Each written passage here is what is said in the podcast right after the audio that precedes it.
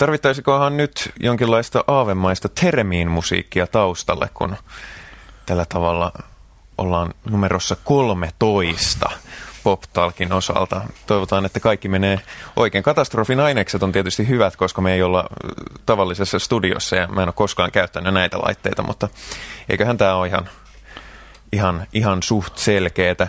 Mutta tänään puhutaan musiikin kustantamisesta ja biisikaupasta näin niin kuin Suomessa ja ulkomaillekin päin.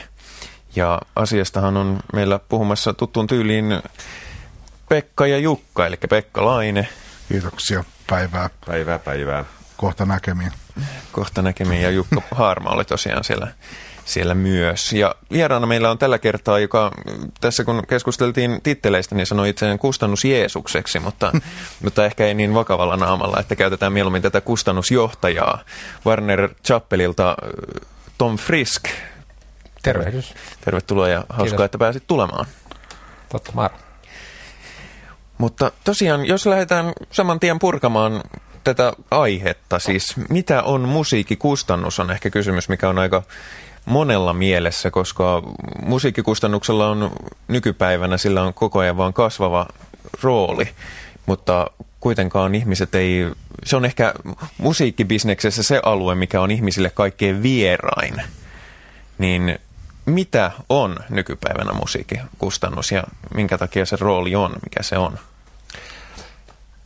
Joo, lähdetään siitä, että sen rooli on ulkomailla ja varsinkin angloamerikkalaisessa maailmassa ollut 50-luvut saakka hyvin merkittävä, mutta nyt sitten vihdoinkin se Suomessakin sen painoarvo alkaa lisääntymään. Pähkinänkuoressa ehkä se ero kun ihmiset suunnilleen tietää, mitä levyyhtiöt puuhaa, ne tekee diilejä artistien kanssa ja sitten ne tekee niiden kanssa levyn ja sitten ne julkaisee ja toivoo, että se myy ja se on radiossa täälläkin. Musiikin kustantaja tekee diilejä laulun tekijöiden kanssa.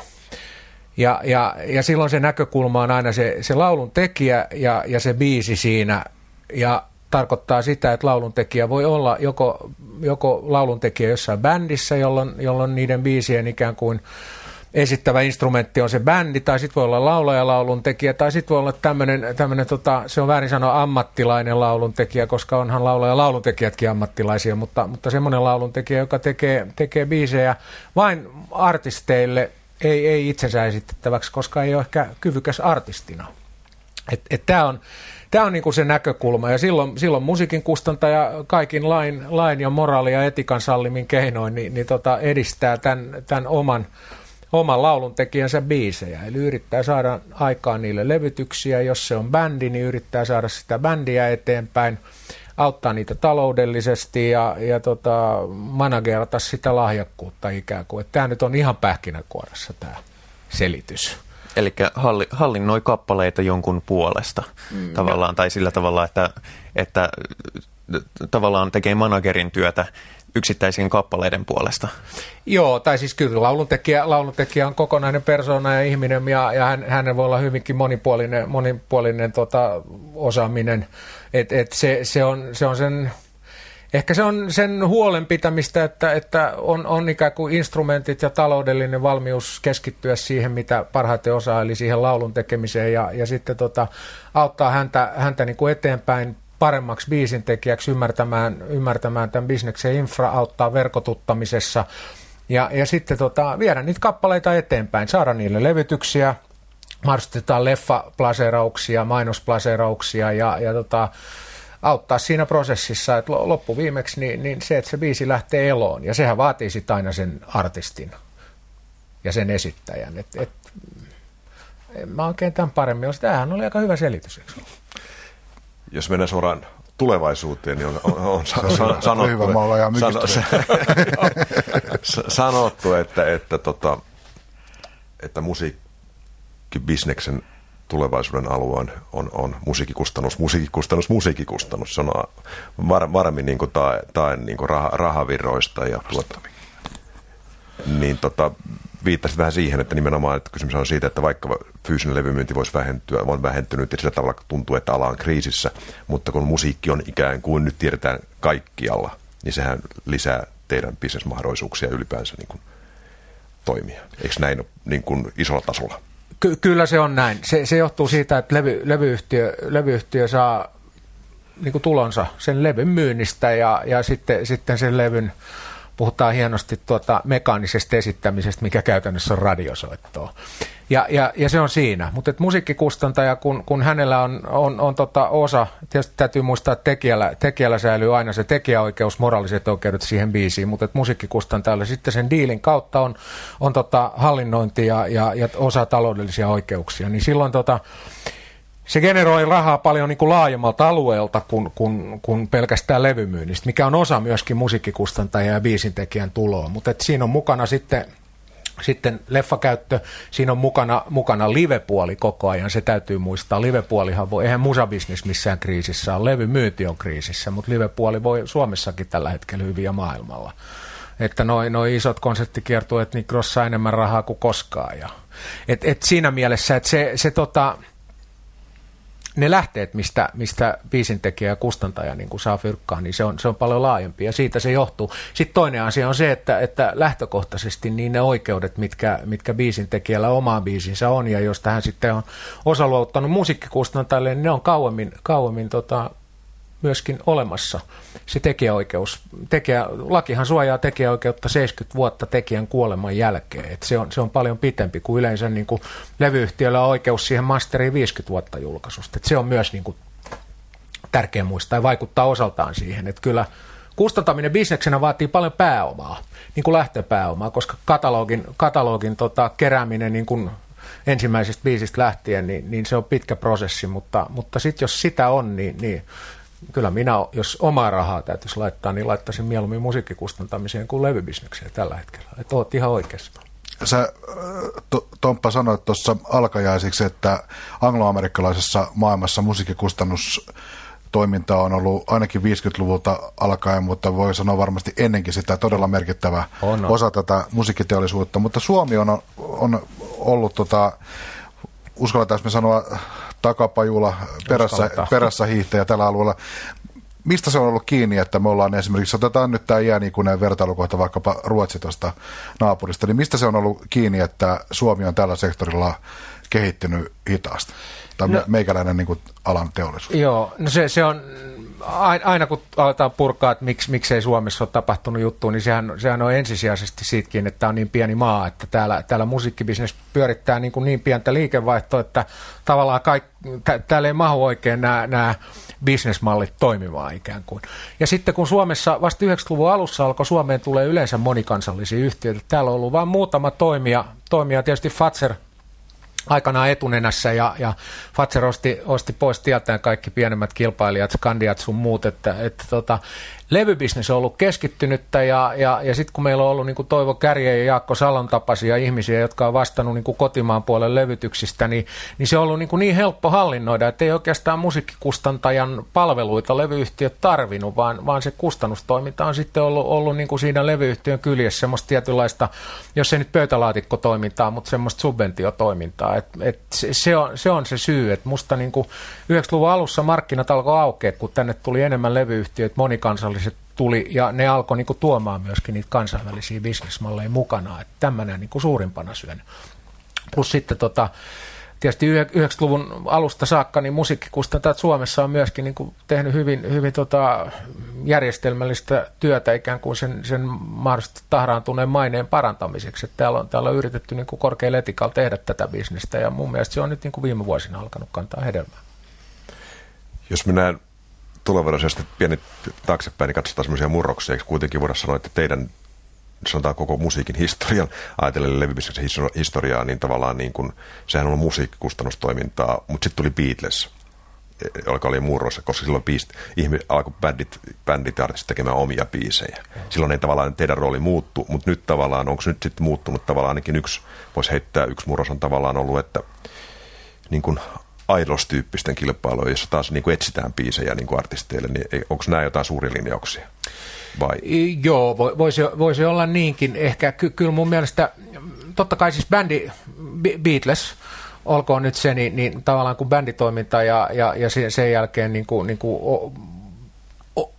rupesi bändit itse tekemään biisejä, niin siinä tuli tavallaan yksi uusi niin kuin peiliin katsominen, että mitä musiikkikustantajat voi siinä vaiheessa tehdä, kun ei myydä yksittäisiä biisejä niin kuin levyyhtiöille ja artisteille eteenpäin. Ja se on ollut siinä mukana koko ajan, mutta että kyllähän niin kuin 1600-luvulle saakka pitää mennä musiikkikustannusbisneksen historiasta. Se alkoi kaikki nuotista ja siitä ajatuksesta, että meidän ei tarvitsekaan lähettää kamaribändiä paikalle, vaan antaa nuottien matkustaa ja sitten sitä kautta niin kuin... Tuossa on Mozartin uusin hitti. Niin vetäkää tämä.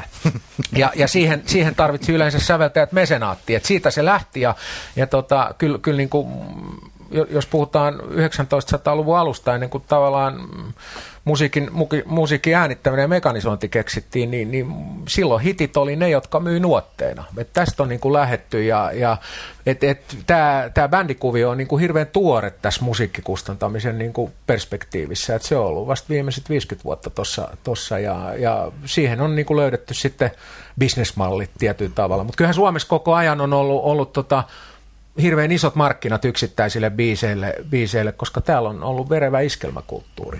Ja iskelmäartistit tosi harvoin tehnyt omia biisejään. Et sitä kautta se ei ole vaan ollut niin näkyvää, kun se on tehty levyyhtiön kainalossa. Niin onko kuitenkin Suomen ja Ruotsin ero kuitenkin jossain määrin se, että kun Suomi on kuitenkin ollut rockmaa, ja silloin jätkät tekee omia biisejään tai likat.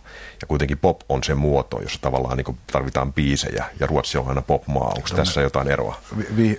Tääkö selittää sitä? On. Se on ihan selvä. Tästä se johtuu. Plus sitten myöskin osaltaan siitä, että ruotsalaiset on osannut tuotteistaa. Ja ruotsalaiset on aina ollut parempia markkinoimaan ikään kuin suomalaiset. Et se lähtökohta on tietysti se. Ja sitten tässä niin menestys ruokkii menestystä. Varmasti on näin, että kyllä täällä on vasta niin kuin viime vuosina, ruotsalaiset on kansainvälisesti myöskin ollut suuntautuneita viimeistä ABBAsta lähtien. Se on ihan selvä näkökulmaero ja täällä niin kuin ajatellaan niin kuin tällä puolella, musiikkikustannuspuolella ja tämmöisten biisien myymisessä niin kuin kansainvälisiin produktioihin, niin se on vasta ihan niin kuin viime vuosien ajatus, että tässähän on tässä musiikkiviennissä toinenkin näkökulma kuin vaan bändien ja artistien vienti, joka on hyvin merkittävä niin kuin musabisneksen liikevaihdon osuus Ruotsissa. Yksi semmoinen, voisiko sanoa ennakkoluulo tai vähän semmoinen legenda, joka liittyy kustannusalaan tuommoisena historiallisena toimintana, että siinä jos artisteilta kysytään, niin liittyy aika paljon semmoista, että näihin liittyy tämmöisten artistien hyväksikäyttöä. Että moni niin kuin, sanotaan vaikka 40-50-luvulla toiminut joku tyyppi sanoo, että voi hitto, kun mä myin ne halvalla ne mun biisit, ja nyt ne on tuolla vaippamainoksissa, ja mä en saa tästä niin kuin, paljon mitään. Että on vähän semmoinen niin kuin vilunkibisneksen maine. Onko se ihan tuulesta temmattu se maine? Se on vaikea nyt sanoa tietysti, että onko se tuulesta temmattu. Kyllähän levyyhtiöitä ja managereitakin haukutaan tuolla, että aina haukutaan. Ja se oikeastaan se, aina se kritisoiminen, niin se lähtee siitä, että jos ei asioita ole sovittu kunnolla etukäteen. Ja sitten niin kun fyrkka alkaa tulemaan, niin sen jakaminen jälkikäteen on aina todella haastavaa ja onnistuu tuskin koskaan. Mä lähden aina siitä niin kuin omassa toiminnassa, että mitä mä nyt sanoisin.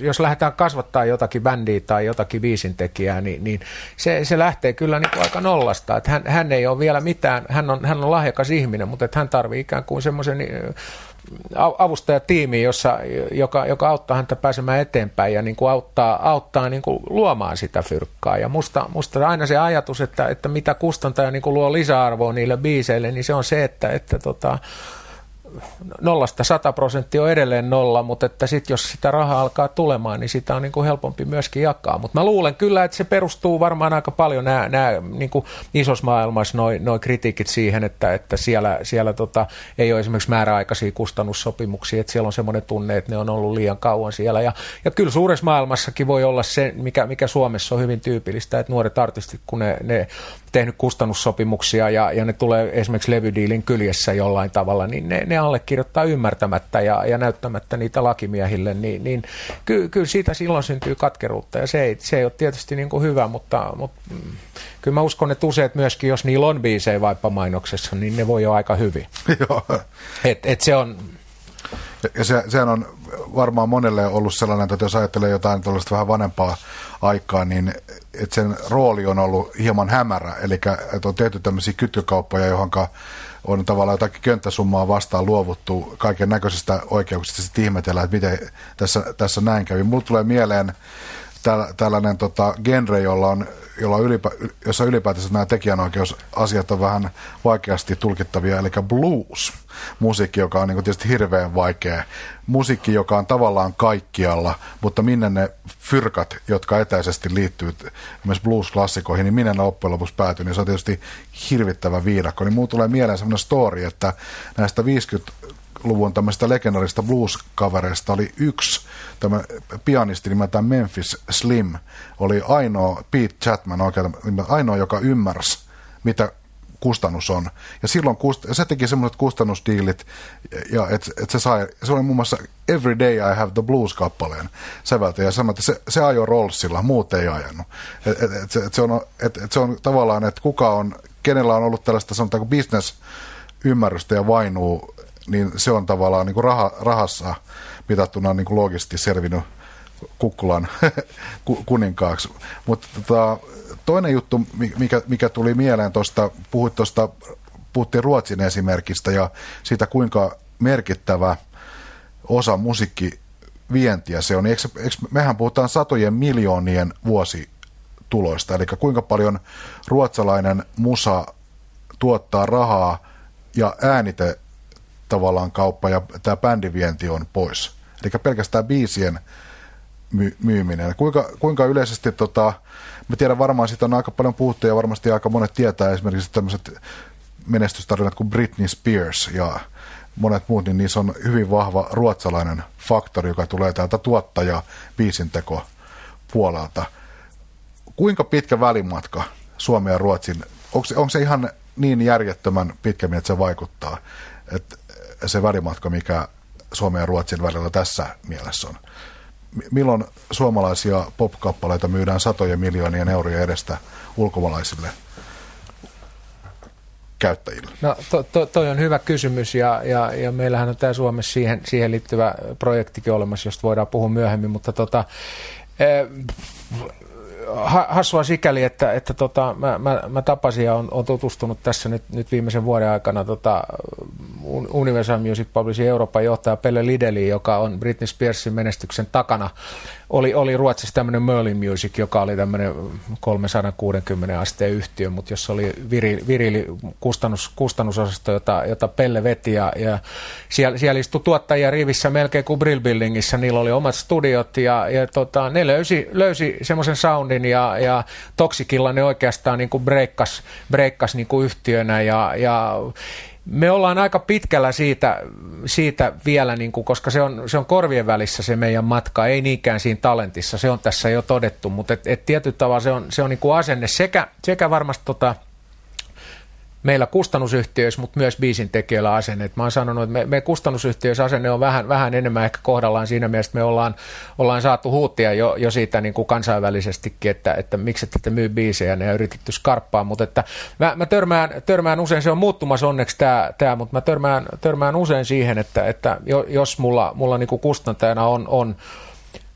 suora reitti jonkun maailman hittiartistin tuottajan pöydälle tai sähköpostiin ja sitten mä annan 2 viikkoa aikaa biisien tekemiseen, niin se ambitiotaso ei ole vielä niin korkealle, että niitä alkaisi tulemaan. Ja sitten toinen asia on se, että täytyy olla rahaa myöskin satsaa niihin demoihin. Mutta henkisesti me ollaan vielä jonkin matkan päässä. Mä sanoisin, että se ei ole talentista kiinni. Se on aika paljon siitä myöskin niin kuin kustantajien markkinointitaidosta ja siitä valmiudesta matkustaa, tapaa ihmisiä, verkottuu. Ruotsalaiset on lähtökohtaisesti siinä parempia. Ja meidän täytyy oppia se samalla tavalla. Mutta kyllä tämä meidän bändi artistimenestys on osoittanut, että ei se ole ollenkaan mahdotonta.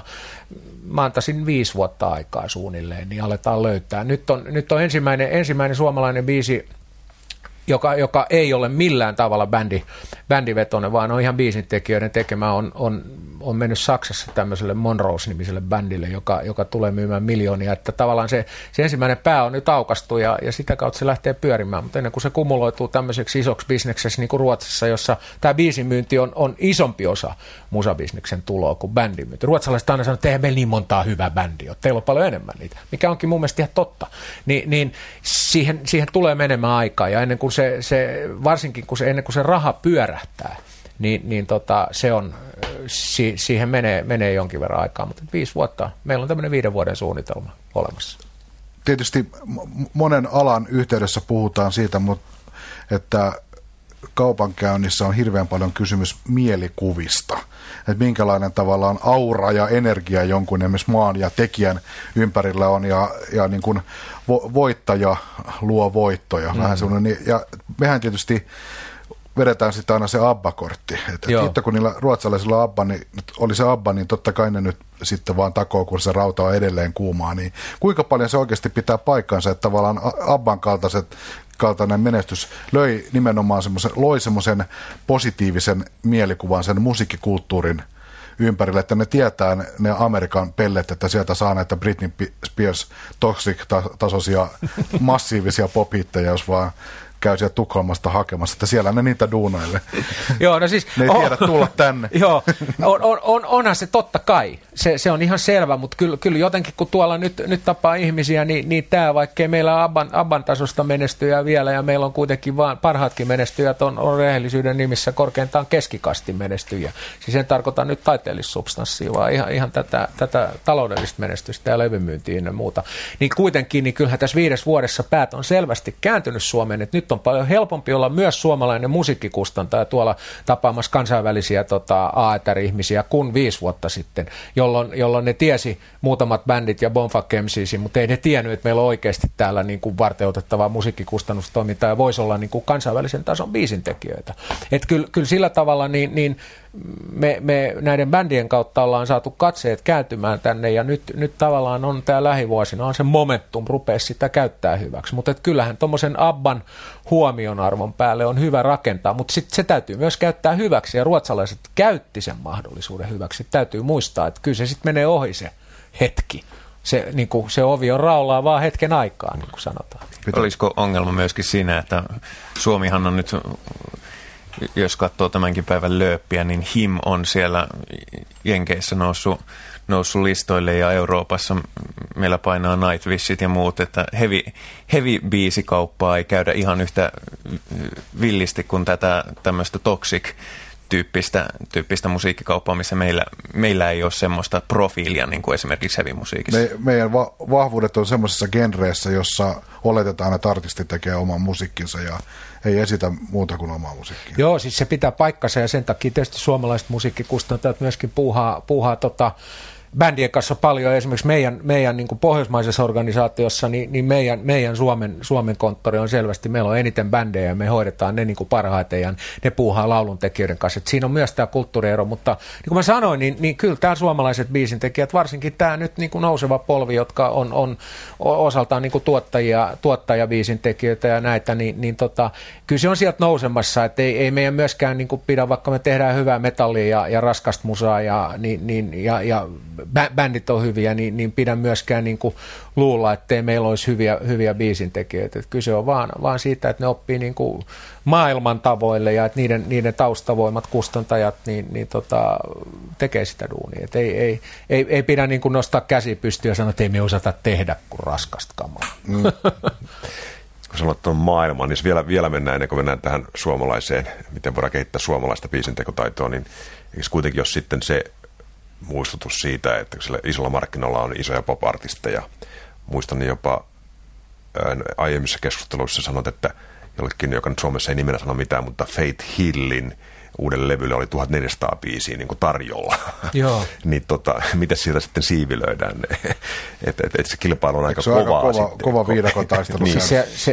Se on hirveä viidakon takana ja kyllä se lähtee siitä. Totta kai ne 1400 biisiä, sekin ennätys on varmaan lyöty jo tässä vuosien aikana moneen kertaan, että se on ihan hirveä se tarjonta ja ne 1400 biisiä, en tiedä onko se kaikki täyspäisiä, mutta suurin osa on varmasti niin kuin täyspäisiä on tullut tullut nimenomaan kustantajien tai managementtien kautta, koska se on se edellytys, jos sä haluat päästä eteenpäin. Et siellä ei niinku yksittäiset biisintekijät voi lähettää ämpäreitä enää niinku Rick Rubinille, että se ei ehkä kuuntele niitä.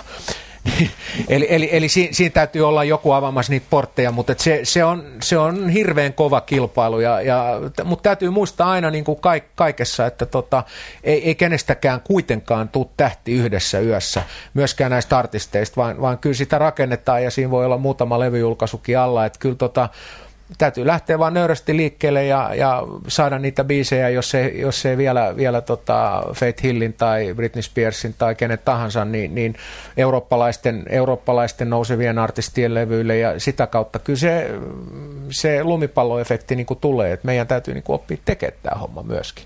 Eikö toi Faith Hill ja koko country-genre on varmasti yksi tällaisia esimerkkejä siitä, jossa tämä tämmöinen biisikauppa, biisin metsästys on aivan niin kuin siinä tekemisen ytimessä. Jossakin mielessä muistuttaa ehkä suomalaista iskelmamusiikkia, eli artistin tavallaan rakentamisen kannalta kaiken A ja O on tavallaan se ohjelmiston löytäminen ja se mikä on se isoin haaste ja vaikea rasti. Tuossa Faith Hillistä tulee mieleen Nashvillen kaupunki, joka tunnetaan ympäri maailmaa tämmöisenä yhtenä legendaarisena musiikkikaupunkina, niin onko Nashvillessä muuten suhteutettuna väkilukuun kaikkein eniten ammattimaisia lauluntekijöitä maailmassa?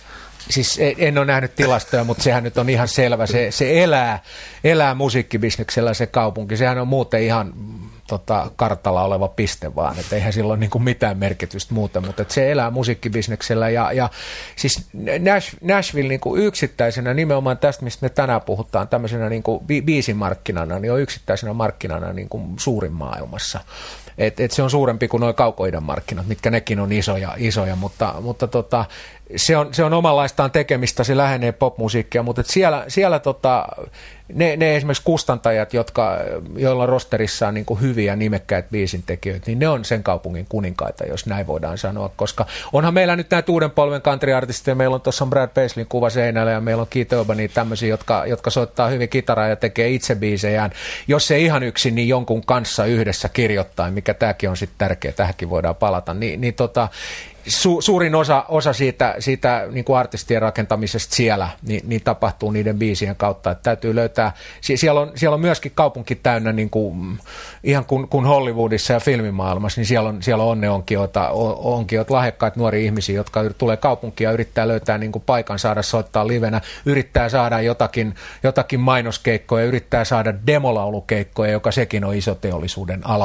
alahaara siellä Nashvillessä ja sitä kautta tullaan löydetyksi. Sitten täytyy löytää oikea repertuaari ja silloin niin kuin soitellaan kustantajille. Wannabe demontekijöitä. Joo.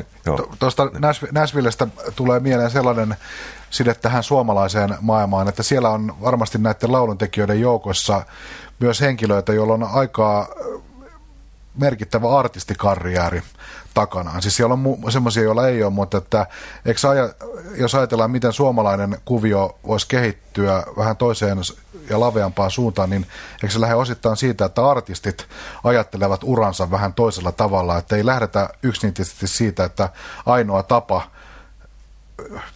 elää läpi taiteilijaelämä on se, että mä kuolen sydäriin backstageillä. Eli pitää rokata hautaan asti, vaan se, että on aivan niin kuin ok ja erittäin tavoiteltava karriääri sellainen, että jossakin vaiheessa lopettaa esimerkiksi itse esiintymiseen ja keskittyy vaikka musan tekemiseen. Ja mun mielestä me puhuttiin Nightwishista tuossa ohimennen, niin siis mä en ota tietenkään Tuomas Holopaisen urasuunnittelun kantaa, mutta mun on se ihan helppoa kuvitella esimerkiksi se kaveri, vaikka se on luonut niin kuin perustan heavy-bändin liiderinä, niin mun on helppo kuvitella, että se vaikka säveltäisi musiikkia amerikkalaisiin piirroselokuviin tai mihinkä tahansa tulevaisuudessa, että se ei ole ainoa tapa tosiaan kuolla siellä keikkadeosassa.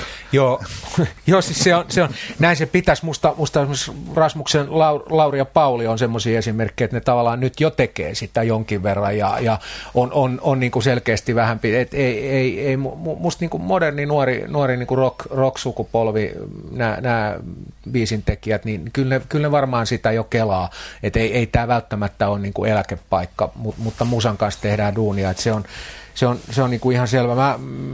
Mun näkökulma siihen asiaan aina se, että kun me sainaan jonkun bändin, niin sen kanssa tehdään duunia niin kauan, mutta sieltä, ja yleensä bändissä on yksi tai kaksi lahjakasta biisintekijää, ja tavallaan se bändi on niille biisintekijöinä sitten se korkeakoulu, ja se bändihomma on omansa, ja siitä voi tulla kymmenien vuosienkin karjääri sen bändin kanssa, mutta samalla ne niin kuin skarppaantuu biisintekijöinä, ja jos asia hoituu oikein, ja ne saa semmoisen taloudellisen pohjan, niin niistä voi kasvaa niin kuin sitten tulevaisuuden niin kuin pop- ja rock-biisin tekijöitä. Et Suomessahan tämä on kuitenkin muuttunut, että vielä 5, varsinkin 10 vuotta sitten, niin englanninkielistä poppia tekevä biisin tekijä oli ihan niin kuin pulassa ja oli vaikea saada kustannusdiilejä ja haettiin kotimaisia iskelmäpolven tekijöitä ja nyt täällä on niin kuin iskelmä siirtynyt marginaaliin myös tällä kustannuspuolella, että kohta iskelmää täytyy suojella kansallisena muistomerkkinä mun mielestä niin kuin tanssiiskelmää, koska nyt on valtavirta poppi, sä viittasit Jukka tuohon Idols-hommaan, niin se on koko maailmaa niin kuin täynnä niitä biisejä, että kaikki hakee R&B-sävytteisiä pop-biisejä tai pop-biisejä, joissa on pikkasen metallikitaraa feidattuna taakse. Mutta se on sitä niin kuin mainstream-poppia, jota tehdään niin kuin Hongkongista Los Angelesiin. Näin se niin kuin vaan menee. Ja nyt meillä on uuden polven suomalaisia biisintekijätuottajia, jotka niin kuin tekee tätä. Ja myöskin tämä meidän keskipolven ja vanhemman polven niin kuin kotimainen ammattibiisintekijöiden kaarti on joutunut niin kuin paitsioon selvästi. Kerro Tom Frisk, mikä on Biisilinna? Biisilinna on mun ihan yksi lempilapsi. Mä oon ollut mukana tietyllä tavalla sitä rakentamassa ja se on Music Export Finlandin ja Suomen musiikkikustantajien yhdessä ideoima biisintekoleiri, jota pidetään Suomessa. Sen verran taustaksi biisintekoleiri eli Song Camp ei ole tosiaankaan meidän keksintö, vaan sitäkin on tehty ainakin 60-luvulta saakka erilaisten tuotantotiimien ja kustantajien toimesta ja biisin tekoon kansainvälisesti ja nyt enenevässä määrin Suomessakin kuuluu yhdessä kirjoittaminen. Kuka tahansa voi katsoa niin kuin jopa jonkun rockibändin, mutta varsinkin niin kuin poplevyn krediittejä ja todetaan, että siellä on 2, 3, 4 biisin tekijääkin usein. Se johtuu siitä, että hyvin harvoin niin kuin Ruotsissa ja siitä eteenpäin niin missään kukaan kirjoittaa biisejä yksin. Vaan se on tiimityötä. Tämä on niin kuin se lähtökohta. Ja tämä Biisilinna nyt sitten on yksi tapa, millä me täällä Suomessa, me otetaan suomalaiset eturivin kirjoittajat, me kutsutaan tänne ulkomaisia kirjoittajia, niin eturivin kirjoittajia kuin me kustantajat tänne pystytään saamaan, ja se paranee koko ajan. Ja sitten myöskin ulkomaisia levyyhtiön AETR-ihmisiä kertomaan omista markkinoistaan ja antamaan vähän oppia, se on tämmöinen 3 päivän brainstorm, jossa ihmiset eristetään ulkomaailmasta ja kielletään Helsingin Sanomien lukeminen suunnilleen ja aamusta iltaan tehdään biisejä eri tiimeissä ja sitten ne demotaan siellä on studiot valmiina ja sitten pidetään karokka ja kuunnellaan ja sitten ne biisit menee kustantajille ja ne rekisteröidään ja sitten niitä aletaan myymään. Eli se on tavallaan semmoinen kiteytymä siitä, mitä yleisesti ottaen biisintekijät tuolla maailmalla arkenakin puuhaa, että ne tapailee toisiaan ja menee toistensa studioihin kirjoittamaan yhdessä, mutta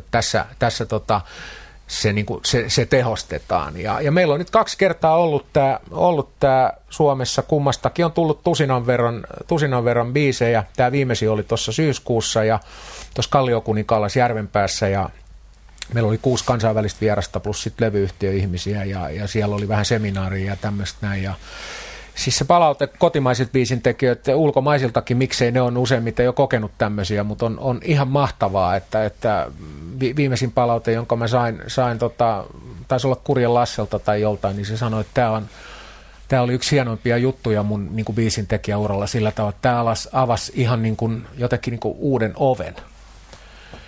oven ja silloin mä taputan karvaisia käsiäni ja totean, että näin sen täytyy mennä. Eli meidän täytyy myöskin kustantajina niin opettaa suomalaiset biisintekijät ikään kuin kansainvälisille tavoille sillä tavalla, että ne osaa kirjoittaa. Se on aika haastava sosiaalinen tilanne mennä vieraan ihmisen kanssa ja sitten sulla on repussa muutama riffi tai idea ja sitten sulla on 1-2 aikaa ja pitäisi niinku kemiat synkata. Ainahan se ei toimi, mutta ja sitten mennään aika niinku perusasioihin. Eli panna sitä sydänverta siihen paperille jonkun vieraankin ihmisen kanssa, niin se vaatii semmoista tiettyä, sen oman niin kuin tekemisen taidon lisäksi, mikä on aina A ja O, niin myöskin semmoista niin kuin sosiaalista taitoa ilman muuta ja kielitaitoa totta kai.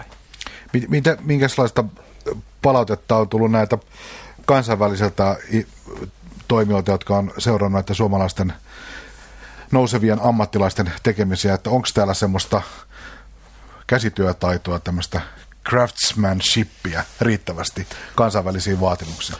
No ainakin nämä noin parikymmentä suomalaistekijää, jotka näillä kahden leirillä on ollut, niin on kyllä saanut semmoisen palautteen. Niin kuin mä tuossa aikaisemminkin sanoin, että ei se mistään talentista ole kiinni. Että kyllä teillä on lähinnä siitä, että te satsaatte enemmän vielä demoihin ja skarppaatte sitten niin kuin sitä markkinointitoimintaa ja tavallaan niin kuin verkottumista. Koska niin kuin moni muukin, niin musiikkibisnes varsinkin on niin kuin ihmisbisnestä sillä tavalla, että kustantaja on suunnilleen niin arvokas kuin mikä viimeisin hitti, jonka se on saanut eteenpäin vietyä, ja biisintekijä on sen markkina-arvo on se, mikä se viimeisin hitti on, että se on tavallaan aika niin kuin traagistakin joskus, mutta näin se on, ja silloin meidän täytyy oppia markkinoimaan ja menee koputtelemaan niitä oikeita ovia. Mä luin joitakin kommentteja, mitä näistä leiristä on julkisuuteen annettu, niin yksi oli minusta erittäin mielenkiintoinen, olisikohan se oli just tämän Britney Spears-menestyksen takana ollut ruotsalainen mainekas aater. Joo, Pelle Lideli. On se, joo. Että te suomalaiset arvostatte nöyryyttä, ja se on helvetin huono ominaisuus tällä alalla. Se on musta niin kuin hyvä. Onko meillä muita tämmöisiä jotain mentaalivammoja, mistä pitäisi nopeasti päästä eroon? Joo, siis kyllä se varmaan on. Siis menestyshän totta kai luo sitä itsevarmuutta. Se on ihan sama, mikä elämän alue se on, mutta jos sä onnistut vaikka parisuhteessa, niin sulla on hyvä fiilis ja sä niin kuin jotenkin. Että tässä on ihan sama, että menestys tuo menestystä, että meidän täytyy, ja nythän se on niin kuin tässä vaiheessa, kun me niin kuin kehitetään tätä puolta niin kuin tästä musaviennistä, niin meidän on niin kuin taputeltava toisiamme selkään ja saatava näitä vähän niin kuin suomalaiseen tapaan, että kun joku tulee ulkomaat kehun meitä, niin on hyvä fiilis, mutta että ei se, mä kuulen paljon ja mä saan niin kuin viikoittain niin kuin ulkomaisia demoja myös pöydälleni, ja ei meidän biisintekotaito eikä se tuottamistaitokaan, jos on halua vaan, niin ei se yhtään häpeile. Et kyse on nyt siitä, että me ei siis nöyristellä eikä edes nöyrytä, vaan mennään ovet paukkuen, että sehän on kyse siitä oikeastaan, että sitten kun sä niin kuin saat sen paikan näyttää, että nämä on mun biisit teille ja niin kuin, että pankaa muut sivuun ja kuunnelkaa nämä, että tässä näitä on, niin sitten että sä vastaat ikään kuin huutoos. Eli sitten että sulla on niin kuin, sulla on tavallaan se salkku kondiksessa, että sulla on sitten siellä kilpailukykyisiä biisejä, koska muuten sua ei sitten oteta niinku vastaan uudestaan. Meidän täytyy vaan pitää huolta, että kaikki on niinku oikeastaan vielä vähän paremmin, kun me aloitellaan tätä puuhaa kuin kilpailijoilla. Ja sitten kun me saadaan se hetki, niin niinku sitten vakuutetaan ihmiset ja näin se menee. Muuten se ovi sitten menee kiinni ja sitten on vaikeampi päästä sinne. Että ei, nimenomaan pitää vähän elviksenä mennä. Näin se vaan on.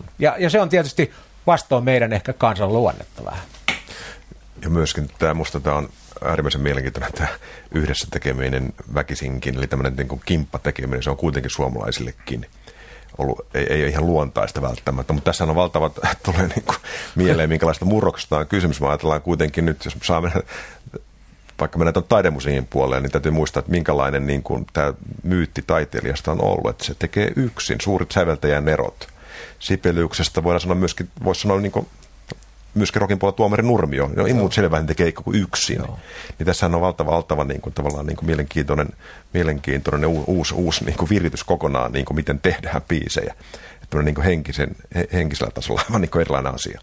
Joo, siis kyllähän tämä on, ja voihan sitä kyynisesti todeta, että tämä on tietyllä tavalla niin kuin sitä taiteen teollistamista sillä tavalla, että tehdään niin kuin käyttöpoppia kimpassa ja nopealla tahdilla, mutta sitä tehdään myöskin niin paljon, että jos ei siltä tiimiltä tule niin kuin jotain koukkua tai semmoista sisällöllistä näkökulmaa, niin sitten se jää kustantajan pöytälaatikkoon myöskin se demo lojumaan. Et kyllä mutta tämä on hyvin toisenlaista kuin niinku taidemusiikin puolella tai sitten kun tehdään tietynlailla niinku omaehtoisempaa poppia. Tässä toimitaan kuitenkin niiden artistien levyyhtiöiden ja sen valtavirtamarkkinan niinku ehdoilla. Et se on niinku hyvä tiedostaa. Mutta toisaalta meillä on, täytyy muistaa, katsotaan 60-luvulle taaksepäin popmusiikissa, niin meillä on Holland, Dozier Holland, meillä on Carole King, Terry Coffin, okei, lähinnä 200. No, mutta kuitenkin, ettei tämä meilläkään niinku vierasta tällä populaarimusiikin puolella. Joo. Erittäin teollisissa olosuhteissa. Me luotetaan, ettei tämä mitään uutta siinä mielessä ole tämä meidän teollinen poppi. Suomessa se on. Suomessa on aivan oikein. Toi on ihan hyvä pointti, koska tuohon liittyy semmoinen niinku käsitys rock- ja popmusiikista, että mä mietin just, että myös sellainen ajatus semmoisesta, mitä tekeminen korkeimmillaan on, niin se suomalaisessa, mä just mielen, että se on yksin, se on vähän niin kuin mä nyt kärjestän taalaan, mutta se on niin kuin yksinäinen tekijä yksin tekee levyn erittäin, niin kuin jokainen biisi kertoo sen tuoresta avioerosta, jokainen totta joka sana, semmoinen tietty vereslihalla tekeminen ja siitä tulee semmoinen aitouden, sitten kytkeydytään tähän niin kuin aitouden myyttiin, että millaista on aito rock-ilmaisu. Ja sitten ajatellaan, että tämä ei ole muuten mitään liukuhihnaa Amerikan hittipoppia, mitä tehdään jotkut jätkät, kyyniset palkkamurhaajat tekee jossakin demopajassa. Tämä on ihan eri juttu. Tässä on nyt mun elämästä ja kuolemasta kysymys, ja tämä on taidetta. Nämä nähdään niin kuin täysin mustavalkoisena tämä maailma, vaikka hyvin suuri osa rockin historian ydinmehua on siellä jossakin välillä. Joo. Siellä on niin kuin tyyppejä, jotka sanotaan on vuodattanut sydänverta, mutta ne on halunnut myös, että siinä olisi helvetin hyvä huukki siinä mun sydänveri biisissä ja miljoonat ihmiset vois digata sitä. Joo, siis tämä ohjelma, kun tuli mustan musiikin, niin siinäkin kävi ilmi, että ne biisintekijät, ne halusi, että se ei ollut siihen aikaan, eikä varmaan Motownilla aika missään kirosanaa. Tehtiin ihan pirun hyviä biisejä, mutta haluttiin myöskin, että niistä tulee suosittuja ja että ne myy, koska tämä mun ammatti ja tästä saa fyrkkaa ja että siinä ei ole niinku mitään häpeämistä. Että se on tietysti tämmöinen taiteilijamyytti ja se on ihan oikein, mutta täytyy muistaa, että maailmaa ääntä mahtuu. Että kyllä nämä kaksi filosofiaa voi ihan olla olemassa kumpikin ja ei ne niin kuin sulje toisiaan pois. Jokainen valitsee sen tavan, millä tekee. Ja kyllä mä teen duunia myöskin laulaja- ja lauluntekijöiden kanssa, jotka tekee yksin musaa ja julkaisee levyjä. Ja ne on ehkä sitten tämän sun analyysin perusteella sitä niin sanottua henkevämpää puolta, mutta aika monet niistä kuitenkin niin on sillä tavalla tullut kaapista ulos ja haluaa myöskin tehdä kaupallisesti menestyviä pop-biisejä sen takia, että usein rehellisyyden nimissä niin tämä aitouden ja totta joka sana tyyppisen kaman puristaminen, niin se ei ole taloudellisesti aina helppo tilanne, että kyllä ihmiset haluaa myöskin taloudellista turvaa. En nyt tarkoita niin kuin rääsystrikkauteen, mutta ihan sitä, että ei tarvitse sossu luukulla elää suoraan sanottuna. Suomessahan ei ole kauhean montaa ainakaan tunnettua henkilöä, joka elättäisi itsensä pelkästään niin kuin tekemällä biisejä ja myymällä niitä muille, että pikemminkin täällä perinteisesti katsotaan, että se biisinteko on väline, jolla sitten pääsee keikalle, josta saa sen rahan. Joo.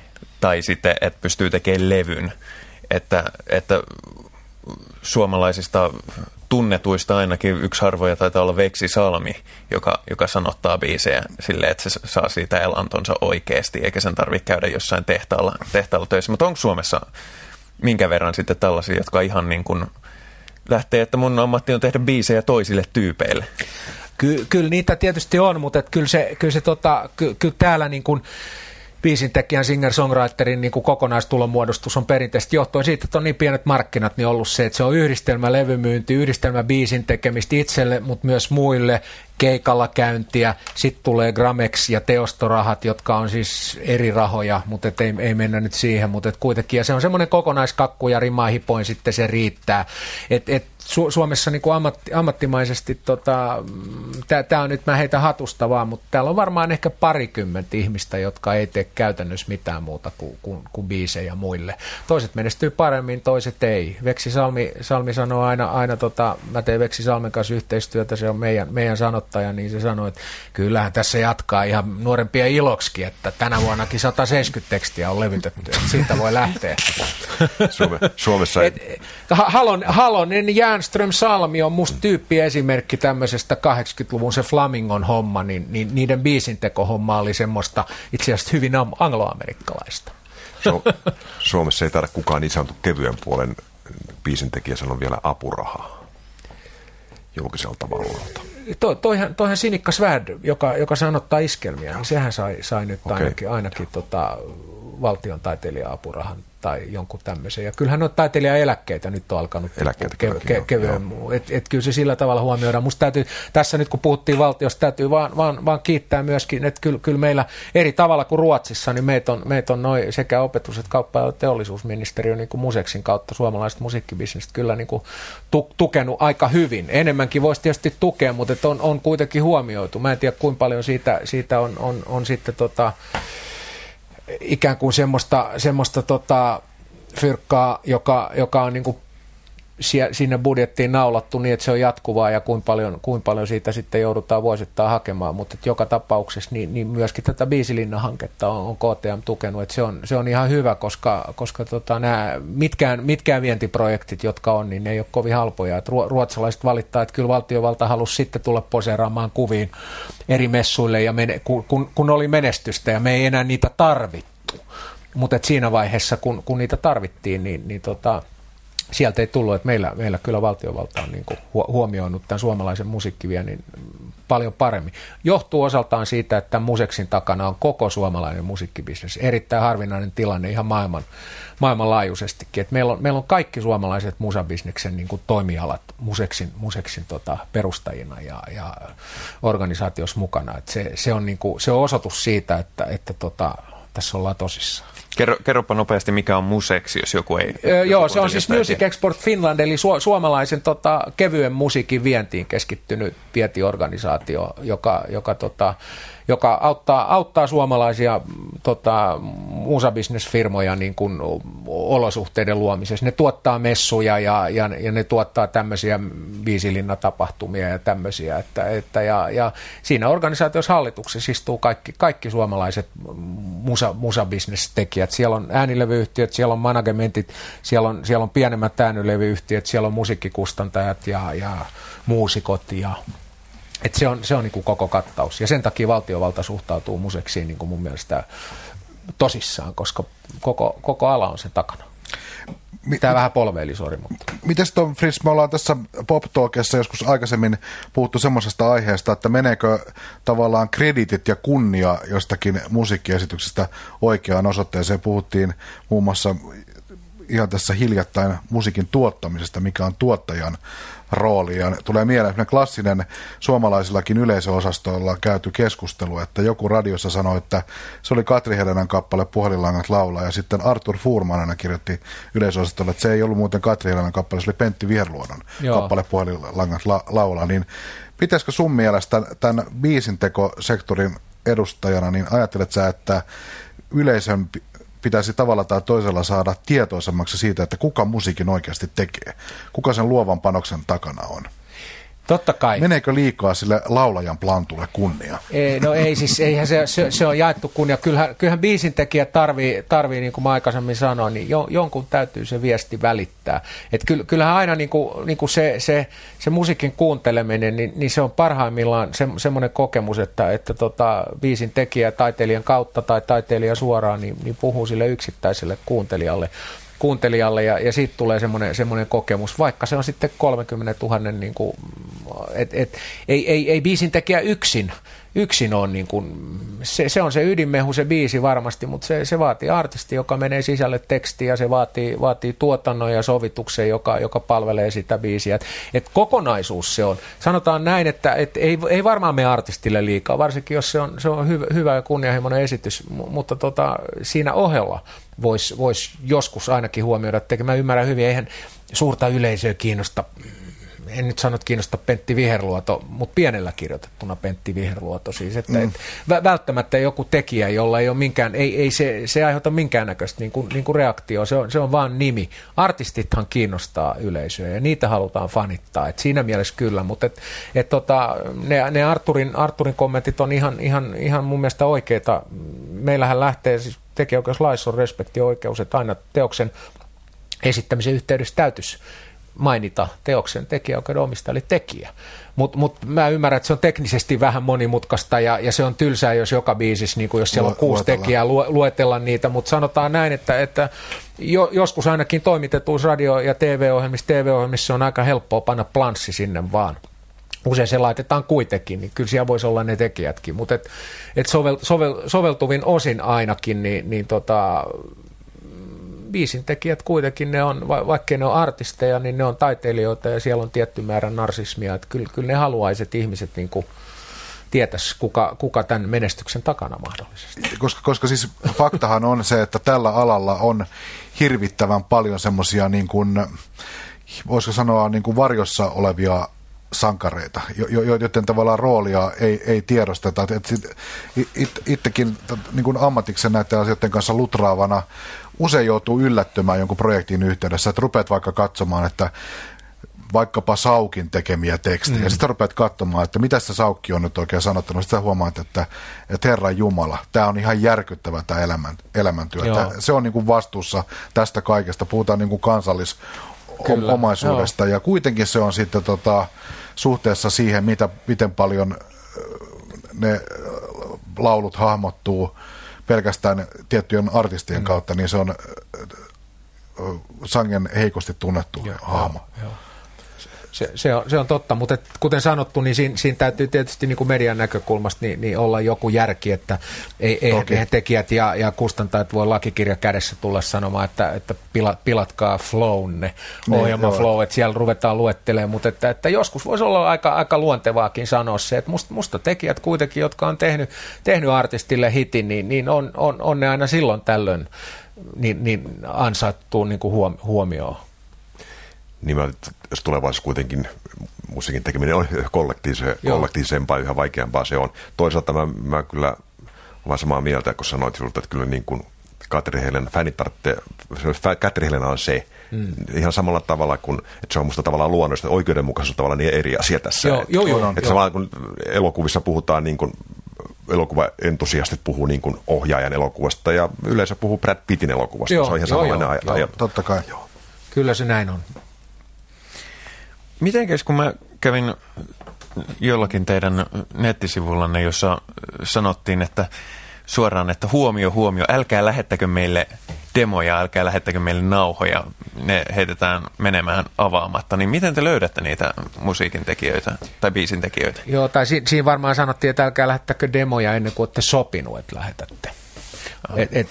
Kyllähän meille demoja saa lähettää, kyllä ihmiset niitä lähettää sopimattakin. Se probleema on se, että niitä tulee ihan hirveästi ja sitten varsinkin nykypäivänä niin ämpäreitä tulee niin paljon, että ne tukkii serveriin, jos ei tavallaan sovita etukäteen tai annetaan jotain semmoista serveriosatetta.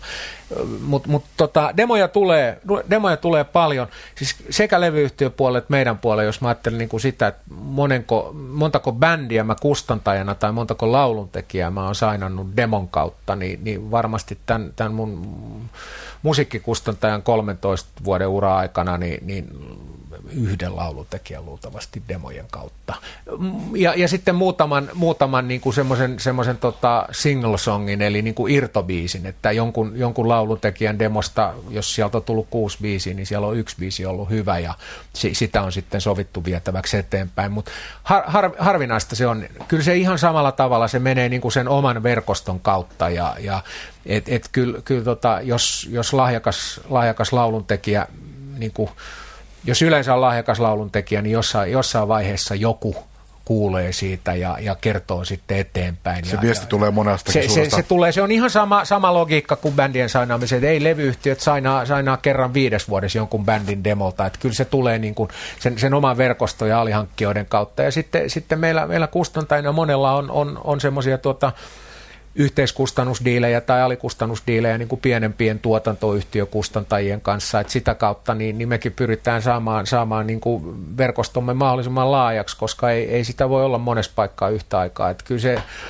se ehkä vielä enemmän kyllä levyyhtiöpuolella niin demojen lähettäminen joskus tuntuu turhat, varsinkin nyt sitten MySpace ja muiden tämmöisten aikana, mutta kyllä se aika harvinaista on, että kyllä suurin osa tulee sillä tavalla, että mulle esimerkiksi että mulle soitetaan ja esitellään itsensä ja sitten mä saan pari biisiä, jossa määritellään se yleinen taso ja sitten on tapaaminen ja se on semmoinen prosessi, että siinä on aina se, että kun on kiire, niin ei voi ikään kuin velvoittaa itseään niin kuin kuuntelemaan kaikkea ja sen takia niin kuin se voi kuulostaa vähän tylyltä, mutta meidän arkipäivässä niin se on ihan perusteltua. Varmasti. Joo. Mä ajattelin tässä, jos pikkuhiljaa ruvetaan lankoja vetää yhteen, niin ajattelin heittää kysymyksen, mutta sitten mä toivottavasti hän vastasitkin siihen, eli kannustimeksi tuleville suomalaisille lauluntekijän eroille, kuinka kauan menee aikaa siihen, että suomalaisen biisintekijän kappale on jonkun amerikkalaisen pop-artistin levyttämänä jenkkilistan ykkösenä, niin oliko se 5 vuotta? 5 vuotta, joo.